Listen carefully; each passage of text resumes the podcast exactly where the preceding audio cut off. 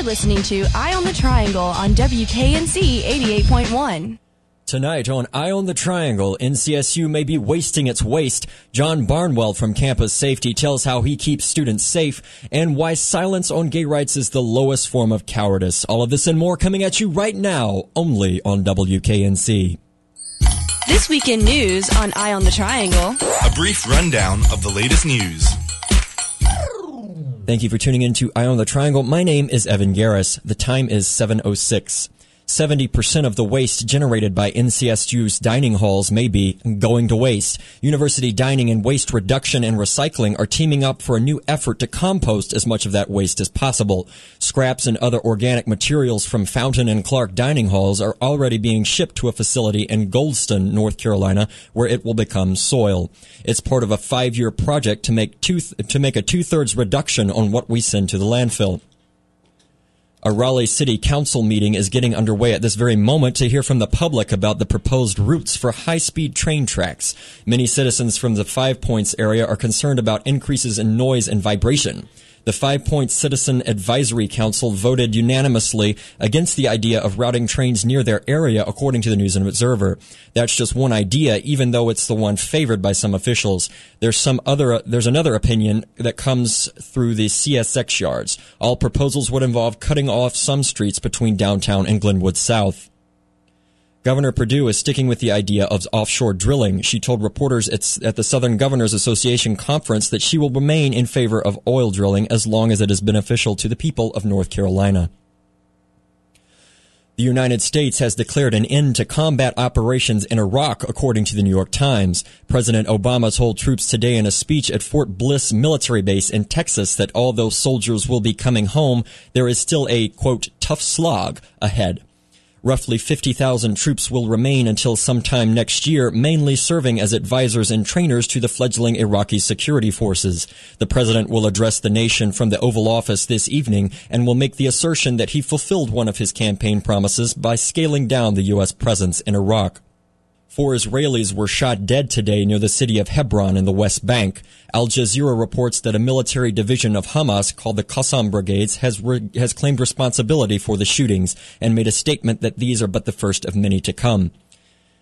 This attack comes only a day before Israeli and Palestinian officials are scheduled to meet at the White House to discuss the renewed process of peace between the two nations. A spokesman for the political wing of Hamas stated that this organiza- that his organization rather has no intention of sabotaging the peace process, but he does not speak for the organization's militia.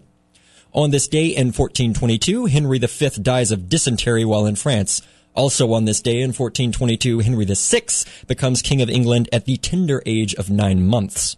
In 1803, Lewis and Clark start their expedition to the west by leaving Pittsburgh, Pennsylvania at 11 in the morning.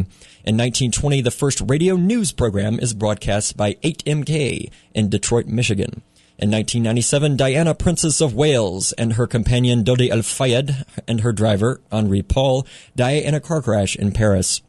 Birthday shoutouts go to, on this day in 41 AD, Caligula, Roman Emperor. In 1945, Israeli violinist Itzhak Perlman. In 1949, Richard Gere. In 1970, Deborah Gibson. And in 1972, Chris Tucker. The time now is 7.09 p.m.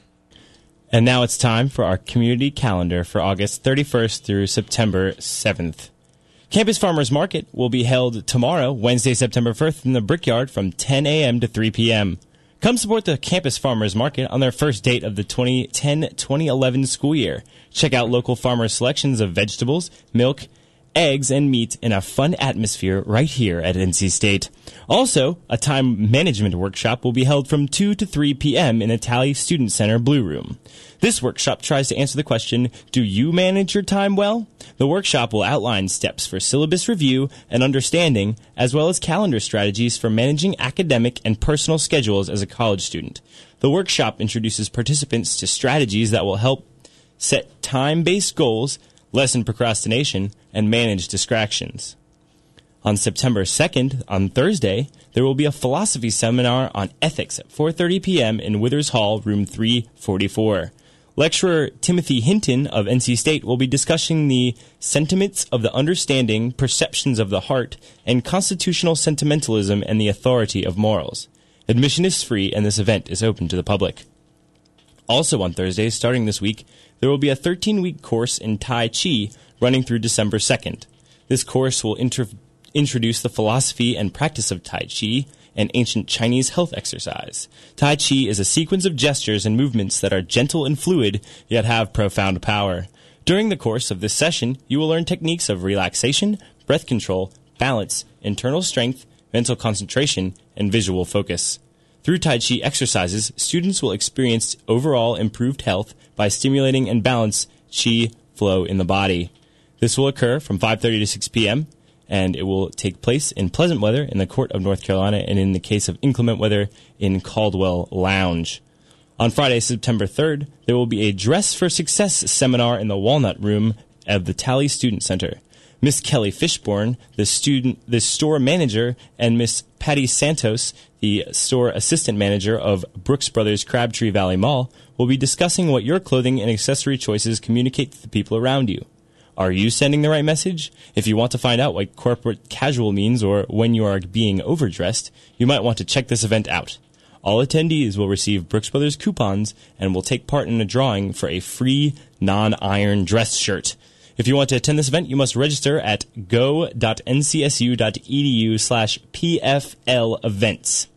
Also, at 7 p.m. on Friday, the movie Get Him to the Greek will be shown at Witherspoon Cinema. Aaron Green has been giving a career making assignment to escort a rock god, Aldous Snow, to LA's world famous Greek theater. Snow is in the midst of a downward spiral, and as the countdown to the concert begins, Aaron must navigate a minefield of drugs, sex, and rock and roll to deliver Aldous to the Greek.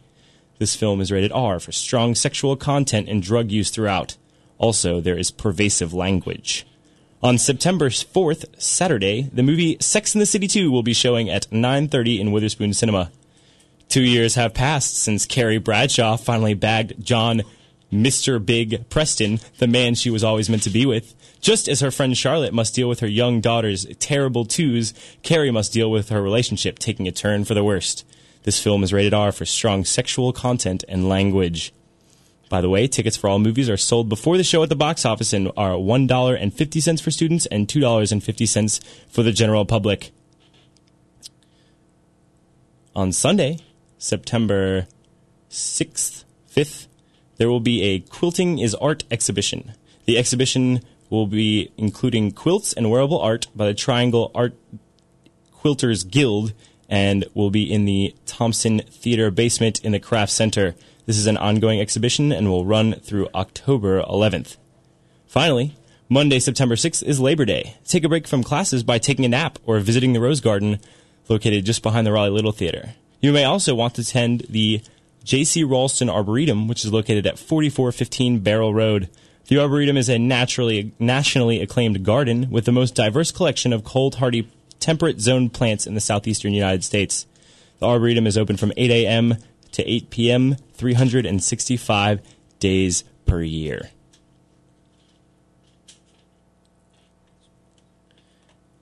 And now it's time for Evan Garris to give his viewpoint for the day. Viewpoint on Eye on the Triangle. Evan's opinions on the latest news. The views in this editorial do not necessarily reflect the views of WKNC, student media, or NCSU. Good evening, and thank you for listening to Viewpoint on Eye on the Triangle. My name is Evan Garris, and in no uncertain terms, I'm gay. I'd like to state that for the record so that the reason for my unconditional terms of your cooperation might resonate a little harder. That's right. I'm out and I'm pushing my agenda straight through your speakers. An article in last Friday's Denver Post caught my attention. Focus on the Family, a powerful arm of anti-gay Christianist, of an anti-gay Christian, of the anti-gay Christianist lobby, is taking issue with anti-bullying bills that are popping up in and being passed by state legislatures across the country. Focus on the Family education expert Candi Cushman would have you believe that these new laws encroach upon religious freedom by pushing a nefarious agenda to teach tolerance and diversity, ideals sometimes contrary to the status quo, and by that her organization obviously cannot abide. In reality, these bills are written to prevent what the Centers for Disease Control and Prevention and the United States Department of Health and Human Services have shown to be a public health crisis in our schools, and not one just prevalent against gay students or amongst gay students, where incidentally 9 out of 10 report experiencing harassment. A 2008 report by the CDC found that 30% of American 6th to 10th graders report having been involved in bullying either as a victim or as a bully. My initial reaction to Candi Cushman's claim of gay agenda pushers attempting to strip Christian fundamentalists of their right to practice bigotry in public elicited an interesting reaction. One of agreement. I'm sure I won't be the first to admit that there is a gay agenda. However, it has no interest in putting your church out of business, only out of my government. It also couldn't care less about destroying your family and their Victorian sensibilities or converting your children. They do that on their own and in quite sustainable numbers. No, our agenda is one of rationality, built on the same principle as the United States justice system, which holds that no tyranny of a majority will ever suppress the rights of a minority. All we ask for are the same civil rights and constitutional protections allotted to Candi Cushman and the wingnuts at Focus on the Family. After releasing my inner gay militant, I realized that while I hold the fundamentalists and homophobes completely accountable for their evolutionarily stunted belief systems, I can't necessarily blame the poor souls for acting in accordance with them.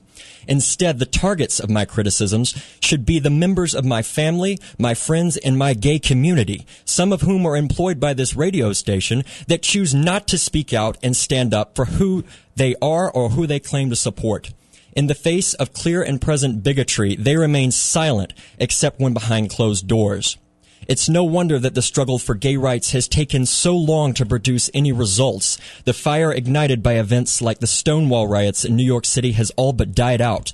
Once gay men and women were compelled to take to the streets with their demands in hand, but now they can outsource their activism to lobbying organizations like Equality NC and the Human Rights Campaign that promise results and a trendy bumper sticker in return for privately made financial contributions.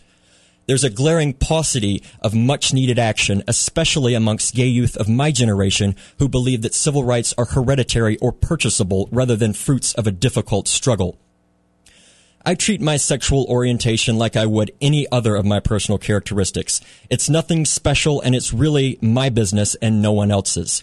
However, there are powerful people that want to make it their business and I'll be damned if I let them treat me differently because of it. It's exactly for this reason that those of you who sympathize must grow a backbone and voice your concern loudly and in public at every opportunity. When livelihoods are at stake, political quietism is the lowest form of cowardice. And to those of you who are still in the closet and too afraid to open the door, you owe it to your community, you owe it to me, and you owe it to yourself to get the hell out and start fighting for your dignity. If you should feel the need to opine, please send your pithy comments to publicaffairs at wknc.org or tweet us at WKNC881. The views in this editorial do not necessarily reflect the views of WKNC, student media, or NCSU. Coming up next is an interview with John Barnwell, Campus Police Patrol Division Commander, Media Relations. Eye on the Triangles VIP. Talking to people that matter. WKNC 88.1. This is Eye on the Triangle, and you are listening to VIP. This week on VIP, we have John Barnwell, who is the campus, campus Police Patrol Division Commander and the head of media relations. Mr. Johnwell, or er, Johnwell, Mr. Barnwell, thank you for joining us today. Pleasure being here. And can you give us uh, in the in the on-air community a little bit more about yourself? How long have you been a part of the North Carolina State University community? Sure, I've been a part of NC State ever since I was a student here uh, back in the early to mid 90s. Uh, transferred in in 94, uh, uh, started the police academy in 97, and uh, came back to NC State as a uh, police officer with the University Police Department and been there ever since. Can you tell us a little bit about what you do here on campus? Yeah, uh, I am the patrol division commander, which means that uh, I oversee all of the field operation guys uh, and, and, and women out in the field. Uh, so basically, if you see a, a, police officer in uniform uh, out and about on campus uh, in some form or fashion, they directly report through their chain of command to me. And um, well, let's get right into it. Then we'll talk a little about what you are here to talk about today. Um, you are here to talk about the Wolf Alert system. Sure. Uh, the the Wolf Alert system is a multifaceted uh, notification system that the university has here on campus that allows us to, uh, in uh, life safety emergencies or whenever there's a need to uh, notif- to provide notification to the campus community, uh, gives us various avenues to get that information out to them in a timely fashion. it consists of outdoor exterior siren system, a mass notification via email, and also a mass notification via text messaging we have the capability of exercising two of those, the exterior sirens and the email, without any need for a student opting into any type of uh, program to request that assistance. The text messaging is a little different because it costs uh, the individual money or can cost the individual uh, user money. Uh, when you log into MyPack portal to register for your classes, you have to opt into uh, accepting the program to receive text messaging. Now, can you tell us a little about uh, why one would need to use the Wolf system? Uh, it depends on uh, the nature of the types of incidents that occur on campus. Uh, the the one time that we have used our exterior sirens, aside from the, our monthly test, was when we had a uh, tornado warning and had a tornado actually touch down near campus uh, and uh, cause some damage where we had lightning and, and severe storms with it, and we needed to get the information out to the community in, in a expedient fashion. So we did utilize our exterior uh, siren notification for that. Uh, we primarily use our uh, mass email as the main means of notification to the campus community as uh, uh, people can understand uh, coming into the campus community after move-in weekend and receiving an email about an incident that occurred involving one of our sororities. Can you actually go ahead and tell us a little bit more about that incident? Um, it was a break-in, is that correct? Yeah, actually, it was a, a break in uh, where th- there appeared to be no forced entry. The individual obtained entrance into uh, the residence on uh, uh in Greek Village uh, without breaking in physically, but uh, they obtained entrance into the facility and actually assaulted one of our female residents there. Now, um, that is definitely something that would raise concern around campus. What are you guys doing to try and not have that happen again? part of what we what we want to do is uh, get the information related to that incident out to the campus community and uh, give them ways of preventing uh, that situation from happening to other residence halls or sororities or fraternities. And then again, we want to work through education uh, in trying to uh, provide safety information out to those that uh, were immediately affected as well as all of our campus population uh, to report suspicious activity to us immediately, to make sure that the doors are always locked, and to never leave uh, any items or, or, any property unattended.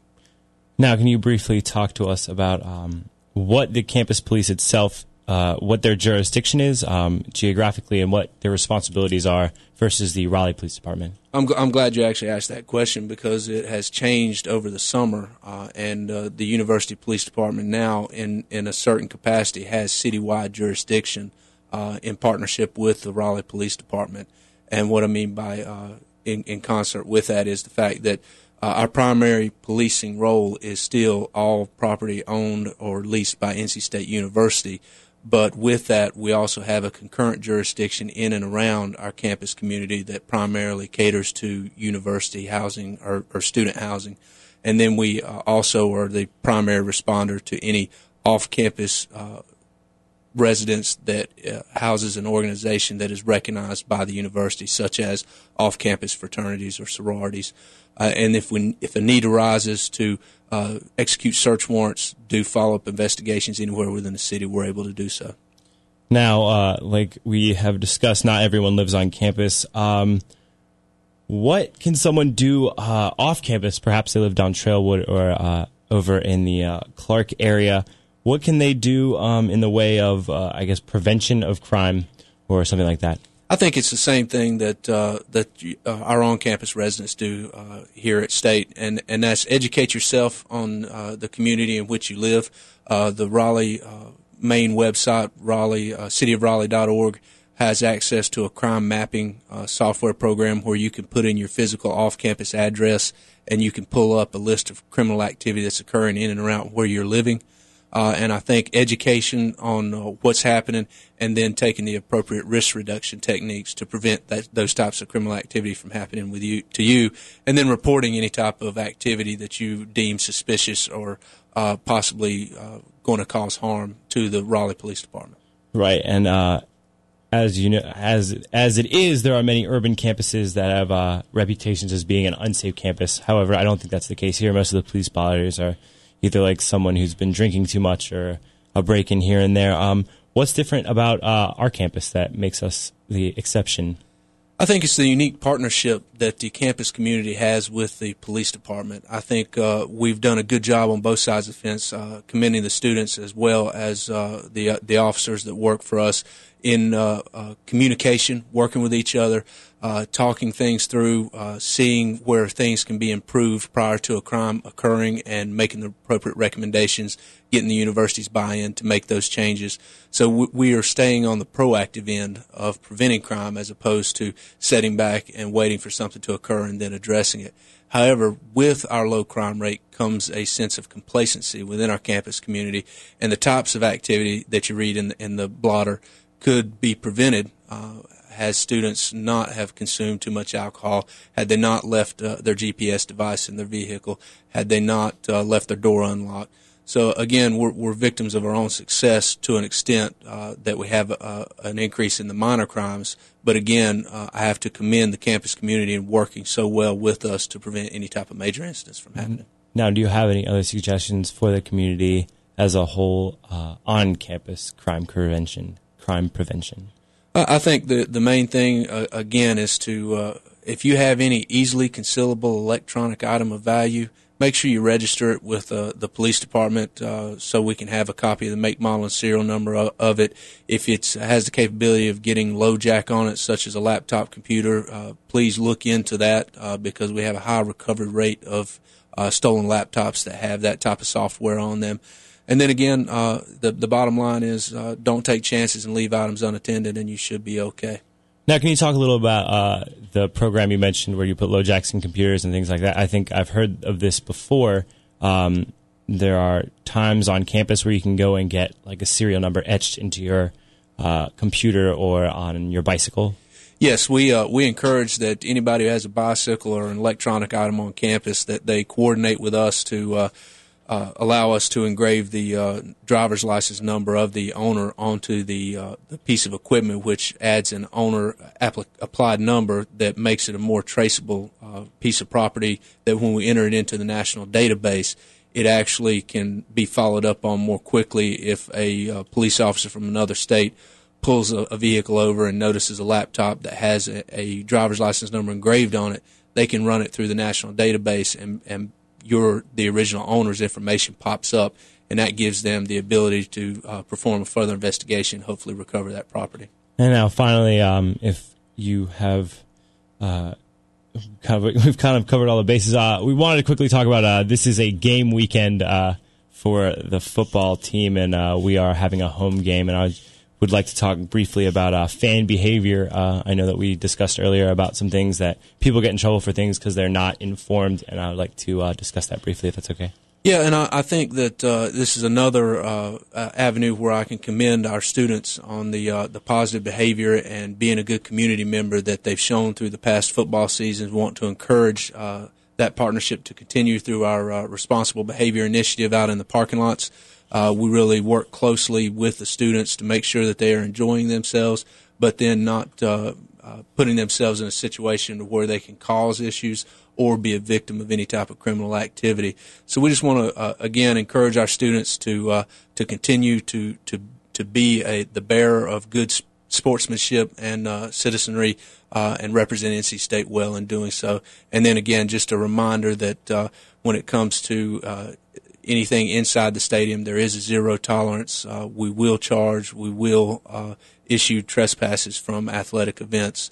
Uh, so we just don't want any of our students getting themselves inadvertently uh, in any situation by trying to get any uh, banned object inside the stadium or the possibility of, of attempting to come on the field or something of that nature. Thank you, Captain Barnwell, for joining us today. Do you have anything to uh, part with us before we move on to our next segment? Uh, again, just like to thank you for having me, uh, and uh, want to encourage the uh, campus community to continue what they're doing and, and staying safe, and uh, again to report any type of suspicious activity to the police department because preventing crime is a shared responsibility. We can't be everywhere all the time, but with the help of our students, faculty, and staff, we can be at the right place at the right time, and we can all work together to make NC State a safe place to uh, learn, live, and work. Thank you again, Captain Barnwell. And now we're going to move on to the uh, Wolfpacker of the Week. Wolfpacker of the Week on Eye on the Triangle. A spotlight on those who go above and beyond. Eye on the Triangle caught up with our Wolfpacker of the Week, Amber Smith, on the way to donate blood. Along the way, she filled us in on her work of engaging others in community service with the organization ME3. My name is Amber Smith. I am currently still involved with the organization that I co founded in 2005 called ME3, which stands for Motivate, Educate, Empower, and Engage. And the goal of ME3 is to promote volunteerism and get everyone to think about volunteering as part of daily culture and daily life and get involved. So I'm involved in getting other people involved as well as being involved in various activities myself. And I am in the first year of the MPA program, which is, for anyone who doesn't know, Masters in Public Administration. And I'm hoping to focus in nonprofit management because that's really the direction I'd like to go in. As an undergrad here at NC State, I did the minor in nonprofit studies, which was a great experience and really just reinforced my desire to pursue that as a career. Since we started ME3, we've really just reinforced our theory that a lot of people would like to be involved, but many aren't quite sure how to get started. So that's why we exist, is we try to go and get them um, interested and, and show them the various ways they can get started that have to do with their skills, schedules, and interest. And this is our fifth year anniversary. So since we've grown, we've definitely noticed uh, more people picking up on this idea of finding ways to get involved and getting involved in ways that suit their particular passions. I would say that my interest in making an impact and getting involved really kind of evolved over several years. When I was 12, I saw this is actually really ridiculous. I saw a TV show very late at night um, that was all about like the apocalypse and how the world was going to end and it was going to be so horrible. And I was like, I don't want that to happen. So I thought to myself, I'd really like to, you know, do some things that could help prevent this horrible apocalypse because of course I'm 12 and I have this crazy imagination at the time. That was my first inkling of like I want to do something to make an impact and over time it just sort of evolved. But I was like a lot of the people that we talk about in ME3, the people who don't know how to make a difference even though they really want to. From about age 12 to about 18, I just kind of let this passion to do something grow, but it didn't really have an outlet quite yet. And when I was 18, I discovered volunteering, which is a little bit later than a lot of people actually discover volunteering. So I was a little bit of a late bloomer in that respect. When I discovered it, this just whole new world of getting involved opened up for me, and I really loved it. And then I couldn't pick just one cause that I loved so much. I had to do everything. So I started dabbling in a bunch of different volunteer experiences with my friends. And over time, we realized a lot of people wanted to get involved and a lot of the organizations we were working with needed more people to get involved. So we thought of the idea to start this organization that kind of closed the gap and connected the two the people who wanted to get involved with the organizations who needed them to be involved. When I was thinking about what's something that ME3 could do to make a really big impact systemically. So a lot of um, charities provide direct services, and that's great and it's very needed. But I wanted to think of a way we could step back and also change how the system works in general. So that's how the idea for the the curriculum, which is this elective class to be taught at local high schools that would teach students about volunteerism and leadership, came about. Is I was being told left and right, why don't you just start with something small? Why don't you just try a service club for high school students where they can learn about volunteerism? And I was like, nope, I want to do this class that's integrated completely into the school system and schools where all students can have the opportunity to take this elective. In terms of imagination, I would say it sounded like too big of an idea at first, but with some persistence, we were able to push it through. Getting the class started at local high schools, and, and this year it's going to be taught at two high schools actually, Broughton and East Wake School of Integrated Technology. Uh, it was kind of a process of figuring out who the right person to talk to was and getting a feel for some of the bureaucracy that can go on in the school system, um, being passed from one person to another before you finally reach the person who can make the decision on whether or not to teach the class. And we were passed around to maybe four or five different people, and we finally found the right people to talk to. And then we had to create a course proposal, including, you know, the, the things we wanted the students to learn, which are called competency goals and push that through and hope that it would get approved by the school system overall. And that would be given a course number, uh, which means that they'll have a number in the list of classes that students can take that they can choose the class from. So we were able to get that, thankfully, and after that, it was just a matter of doing the outreach and recruiting enough students and proving that there was an interest in this class to take it. And last year, we did not recruit enough, but we doubled our outreach efforts this year and recruited over 40 students at one school and then 20 at the other school. The students in this class will have the opportunity to do all sorts of things that I personally don't remember doing in high school, so I'm very excited about this. Um, they'll be able to do hands on service projects, of course, but they're going to be designing the service projects themselves. They'll also be learning about four to six different social and community issues, ideally ones that they have a personal interest in or that are relevant to their schools in particular. They'll be learning about volunteerism and the importance of it in general and kind of honing their personal leadership skills as well. We'll also have nonprofit leaders come into the classroom and show them the direct relevance of everything they're learning to the communities right around them. I would say that no matter your academic interest or career path, there's always some kind of volunteer opportunity out there for you. There's a cause out there related to everything you can imagine from ballet to animals to cars to anything you can think of, there's probably a nonprofit out there that needs your help. So, any academic path or career path that you're pursuing, there's a way to turn that into a way to serve the community. To keep up with stuff that's going on with ME3, you can check out our website at www.me-3.org. And on that website, you have the opportunity to sign up for our newsletter, which we send out to keep people up to date. You've been listening to On the Triangles Wolfpack of the Week, Amber Smith here on 88.1 WKNC. And that was Jacob with Wolfpacker of the Week. Now I have Kevin Smith here in the studio. Uh, he is part of the North Carolina State Broadcast Meteorology Program, and he will be helping me with the weather today. Kevin, what does it look like outside? I can't see. Right now, it's looking great out there here, but we've got a monster out there in the Atlantic that we're watching, and I know, like right now, we're at 91 degrees, partly cloudy in Raleigh, and I talk about the heat. It's been so hot lately, and a record-setting year uh, for the warmth here in North Carolina. But with Hurricane Earl, I want to cut right to that uh, because this has been such a big deal this year with our first major hurricane possibly threatening the U.S. And there's been a lot of developments just in the past few hours. Uh, one of those being a hurricane watch has been issued from north of Surf City, North Carolina, down to Duck, North Carolina, including all of the Pamlico and Albemarle Sounds. And we also have a tropical storm watch farther to the south uh, for Cape Fear, North Carolina, northeast to Surf City, North Carolina.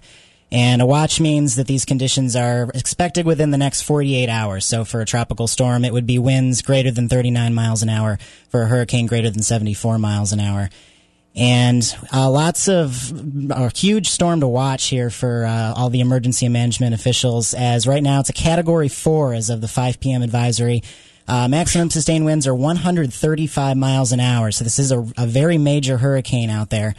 Um, currently moving to the northwest, and the track has been shifting closer and closer to the North Carolina coast. If you look at all the computer models that project where the storm is going to go and how intense it's going to be, um, just just a day or two ago, we were expecting it would be hundreds of miles off of uh, the Outer Banks as the storm moved north, and maybe just a little bit of rain and some breeze on the Outer Banks. Uh, now potentially we're looking at uh, 60, maybe 50 miles off of the Outer Banks, so there is going to be more of an impact on the coastal areas. Um, and the average forecast error at this point can still be over 100 miles, so it's very difficult to accurately predict these days ahead of time. So this is something to very closely monitor.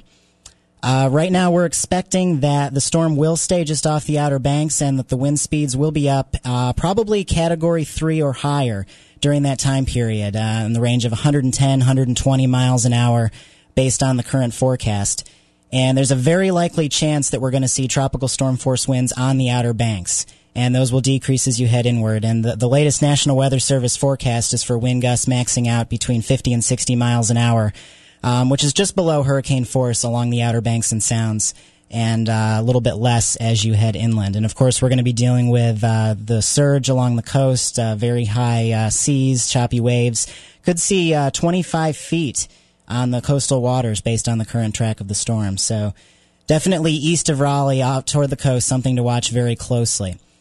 Uh, in terms of preparations, uh, government and emergency and management officials are on alert, monitoring very closely. The only evacuation out east is Cape Lookout National Sea, uh, Seashore, which is being evacuated and will be closed starting tomorrow. Anyone with interests out that way, a lot of parks and campgrounds are planning to close. Uh, in terms of evacuations, many meetings are going to be held tomorrow. So if you're interested in what's going on out there, you have uh, travel interests, is something to monitor very, very closely. And it's not just me saying this. Anybody you ask in meteorology right now, uh, the shift in the track uh, will dramatically alter the impacted uh, conditions or the expected conditions over eastern North Carolina. So, bottom line, Raleigh, maybe some clouds toward the end of the week uh, with this storm. Uh, the main impact will be out along the Outer Banks. For your forecast tonight, we're looking at clear, low around 65. It's going to be sunny and hot tomorrow, 95 degrees and that heat will continue into the end of the week. Sunny, high 91 Thursday. Uh, could see some clouds creeping in later Thursday into Friday uh, from Hurricane Earl off to the east, and uh, winds gusting up into 20 miles an hour or so. Uh, if you want to follow broadcast meteorology, we have our own Twitter page. Follow at NCSU Weather and get updates from the students here in the meteorology program from NC State. And for the latest updates on the hurricane, National Hurricane Center, www.nhc.noaa.gov. All right. Thanks, Kevin, so much for your excellent forecast tonight. We will look forward to hearing from you next week. And now, time for sound bites. Sound bites on Eye on the Triangle. Opinions from around NC State and the rest of the Triangle. For Eye on the Triangle, this is Chris Chaffee. And I'm Tom Anderson. This week on Soundbites, we took the voice recorder around NC State's campus and asked students and faculty what their most memorable experience from NC State has been. These were some of the responses we received. My name is Sergey Karpasenko, and uh, my most favorable event that was at NC State was the uh, Taiko Ensemble playing at the Stewart Theater, and uh, it was a pretty amazing show. It's a local Taiko ensemble that played there, and uh, it was about a two-hour show, I believe. It was just incredible music and nice atmosphere. Can you talk about what Taiko is? Uh, taiko is Japanese um, percussion. It's uh, basically an ensemble of um, about 15, 12 people uh, playing each uh, different type of uh, a drum, and uh, there are all sorts of different frequencies that are covered by the percussion from high to low. And there's taiko and daiko, just Japanese percussion. Um, I'm Laura. I finished up at State in criminology in 2008, and uh, I guess my most memorable experience was my freshman year we broke into Leazar when it was under construction, ran around, found the old elevator, everything from when it had been a dining hall, and wound up finding a way to climb out on the roof and hang out. It's a really good night. It was a lot of fun. The hardest part of breaking in was definitely climbing the fence without getting caught because uh, people were definitely walking around, and uh, one of our short friends was having major issues getting over. my name is uh, Matt Polar. Uh, my major is psychology, and my most memorable uh, NC State moment was when NC State beat Duke in that basketball game you know that those future national champions. I'm Roger Ekstrom, and I'm a first year MLA student um, at the College of Design, and uh, I've came here during the summer session, and it's been very pleasant so far. Incredible faculty who are very uh, lighthearted and easygoing, and uh, definitely tough, but uh, it's generally good to be back here in uh, South, where it's not frozen for half the year since I spent uh, my uh, undergrad up in Ohio uh, on a windswept hill. Kind of, kind of cold, kind of gray, but uh, it's good to be here and uh, you know enjoying the the campus and all the nice, friendly folks so far. Are you from the South originally? Uh, yeah. Well, um, I've been in Memphis most of my life, and ran away to Ohio for school and realized I really liked the area, so I decided to come on back, enjoy it around here, and uh, contribute to this part of the country, hopefully.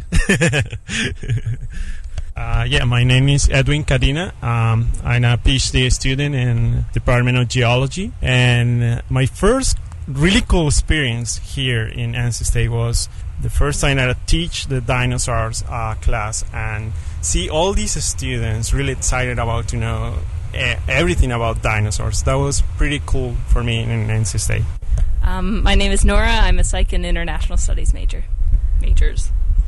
And what is the most memorable experience you have had at NC State? Probably going through shenanigans here, running around at 2 a.m., just literally running around campus, just kind of being crazy in the middle of the night. Can you give us an example of how you were, quote, being crazy? Um, we were just running around talking things, going the free expression tunnel or whatever that tunnel is, writing things, and just kind of being crazy. Can you give us an example or a writing sample of what you were writing? I don't even remember. Does that say how the night went? For Eye on the Triangle, this has been Chris Chaffee and Tom Anderson. And now it's time for sports here on Eye on the Triangle. From the sidelines on Eye on the Triangle. Your weekly update on athletic events. I have Tyler and Taylor in here in the studio today, and we have to discuss some exciting news here uh, with the upcoming game against Western Carolina this coming Saturday. Can you guys give us a little preview for the game? Uh, certainly, the big news this week was the release of the depth chart. Tom O'Brien came out with that yesterday. That was Monday. And a lot of uh, usual suspects. Russell Wilson at quarterback, his targets you'd expect. Jarvis Williams, Owen Spencer. Most of the guys on the defense, no big surprises there. But the shocker was at running back. Um, really hit me out of nowhere. Taylor, did you expect this at all? Yeah, this was uh, definitely the biggest surprise. Uh, the little known Dean Haynes. A redshirt freshman, redshirt. Uh, wow, being redundant here. Redshirted last year, but spent that year primarily in the secondary. Played a little bit of running back in practice, I understand, but um, was listed on was listed on most rosters as a corner or safety, and he is the starting running back. Yeah, huge surprise. I mean, uh, going into the season, I'm pretty sure everyone thought it was either going to be Curtis Underwood or James Washington. Both have played some, both have shown some glimpses of being able to do things, but I mean, you come in and Dean Haynes uh, seems, from what I've heard, was a lot of times the practice running back helped to uh, kind of show the uh, defense last year how to play against like an option for a quarterback, but not much experience there. But he's named O'Brien's named in the starter, and then with true freshman Mustafa Green is number two. So Underwood nor Washington are even on the two deep. Yeah, two, another guy that figured to possibly playing at running back, Tony Creecy, he's not listed either. Um, just very interesting. One one thing it might indicate is that Dean Haynes is just a force to be reckoned with, and we just haven't heard of him yet. If he uh, moved that far up the depth chart that quickly, he must really be something special, especially having recently transitioned from the other side of the ball. So it'll be really exciting for to see his first couple carries against Western. I know they're not a powerhouse or anything, but it will be interesting to see his how he does in his first college game, and if he runs for 100 or 200 yards, it might might be a uh, the shock of the early season. Yeah, it adds a whole new dimension if we can get any type of a boom. We know what we're going to get offensively in the passing game with Russell and Jarvis, like you said. T.J. Graham's going to be back. Daryl Davis, uh, Owen Spencer. We we have that depth. We have that ability. And if we can get anything out of the running game, I mean, whether it be Haynes, whether it be Green, whoever can, anything's going to really be a plus and really help balance this offense out and just give it more and more weapons. Yeah, when you got a passing game like that, it figures to be somewhat not easy to run, but uh, easier than teams without that kind of a passing game because defenses are going to be so concerned about the threat of Russell Wilson throwing it over their heads. They're going to play off the line a little bit. They're going to have extra guys in the secondary, hopefully, and it'll open up those running lanes. Yeah, I mean, you can't you can't play any type of like eight men in the box like that. I mean, especially with this kind of spread offense that we run there, there's just no way you can do that. So, I mean, yeah, I mean, Uh, these guys come out the offensive line, which outside of Jake Vermiglio is a little young, bunch of sophomores, bunch of freshmen, but a bunch of guys that got some experience last year. Andrew Wallace, those kind of guys. R.J. Mattes is supposed to be back soon. You got, and then you got some of the new guys, Robert Crisp coming in. I mean. Mike Overgaard transferred in. He should be he's in the starting lineup at right tackle. I mean, you got some guys there that have some experience. So if those guys can create some holes, I mean, it'd be big for the running game. So, gentlemen, what players do we have to watch this week? Three players that are going to be making huge gains this week as new players. Obviously, you know, hate to beat a dead horse talking about Dean Haynes, but he's certainly the one all eyes are going to be on. That's one on the offensive side of the ball. Taylor, how about one from defense? Defensively, I would I would say I don't know if it's someone we haven't heard from yet, but it's someone that we haven't heard from at least last year. And Jeff Rieskamp, He was hurt all last year, didn't play, came in, won the starting uh, defensive end spot over Michael Lemon, who was thought to be the starter after a lot of playing time last year. But Rieskamp has come in, and it really seems like he's 100% healthy now, and I think he might be one of the guys to watch. And I think Nate Irving's another guy, uh, not off the radar by any means. He's the first name out of most Pack fans' mouths when they talk defense, but uh, he was out all last year with the well documented car crash that ended his season before it ever started. Um, it's uh, I read somewhere the other day somebody was debating whether the fans are more excited to see Nate back or whether he's more excited himself to be back on the field. So it'll be great to see 56 flying around making tackles, hopefully intimidating opposing running backs, quarterbacks, anybody that tries to go over the middle or anywhere near him. He's uh, he's had a heck of a highlight reel already, and can't wait to see him add to add to that. Yeah, and it'd definitely be interesting to see how he takes over the just switching from the strong side linebacker spot to that uh, or the weak side. Sorry about that. The weak side linebacker to middle linebacker and directing everyone around, calling on the play. So it'll be interesting. All right, so final predictions for the game against Western Carolina. Let's. Uh, I'd say a victory. I don't know the point wise. It depends on how everything goes. But and I don't want to say anything, but I'm saying we're definitely going to take the victory. We're going to come out, start strong, and hopefully uh, be first of many for the uh, Pack fans this year. Yeah, I think uh, we'll win big. At least two touchdowns, I'd say. Anything less would be a disappointment. Western Carolina, this is only their third year as a football team. Uh, I believe they only won two or three games in the Southern Conference last year. That's in FCS school, which used to be Division One and Division One AA. One AA is now FCS. Division One kind of is no more. It's FBS, but they're not even in this level, and they struggle at the level they're at. So I can't imagine them giving state too many problems. But it is NC State, and you never know. Bigger unpleasant surprises have happened, so don't count them out. But it, it shouldn't be anything to worry about. All right, gentlemen, an exciting weekend of football for sure. Tyler Everett and Taylor Barber, it's always a pleasure to talk to you, gentlemen. Appreciate it. All right, and now it's time for the gardening minute with me. If you're anything like me, you live in a postage sized apartment where you barely have enough room to put a coffee table and a sofa, and probably your only connection to nature is a tiny wilting plant that sits somewhere in your living room. However, what if I told you that you, yes, you, can dress up your living room with festive and beautiful plants right now with minimal effort and still get great results? You're probably going to have some reservations like, is this possible? Do I want this for myself? What's a plant? Well, let me help you out. Growing a plant on your windowsill can be a rewarding experience and it is not hard. You simply have to grow appropriate plants and make sure to keep them watered.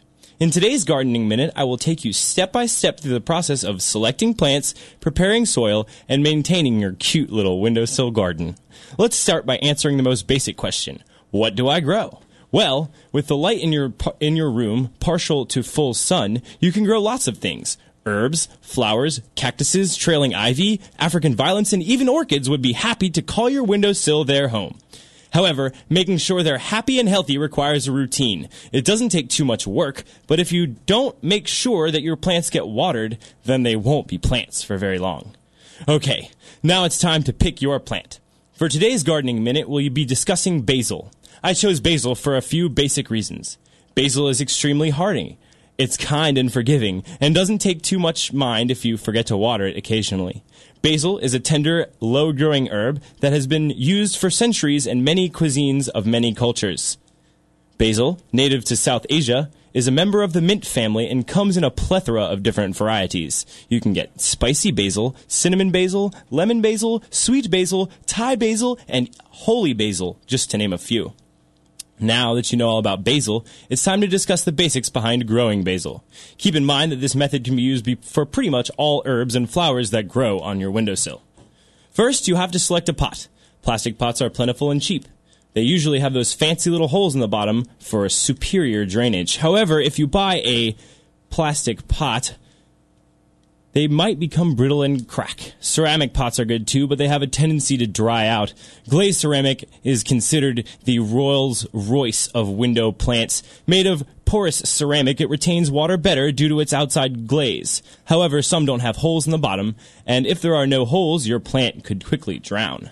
Make sure to put several holes in the bottom of your pot with a drill or nail and keep your pot elevated to ensure proper drainage.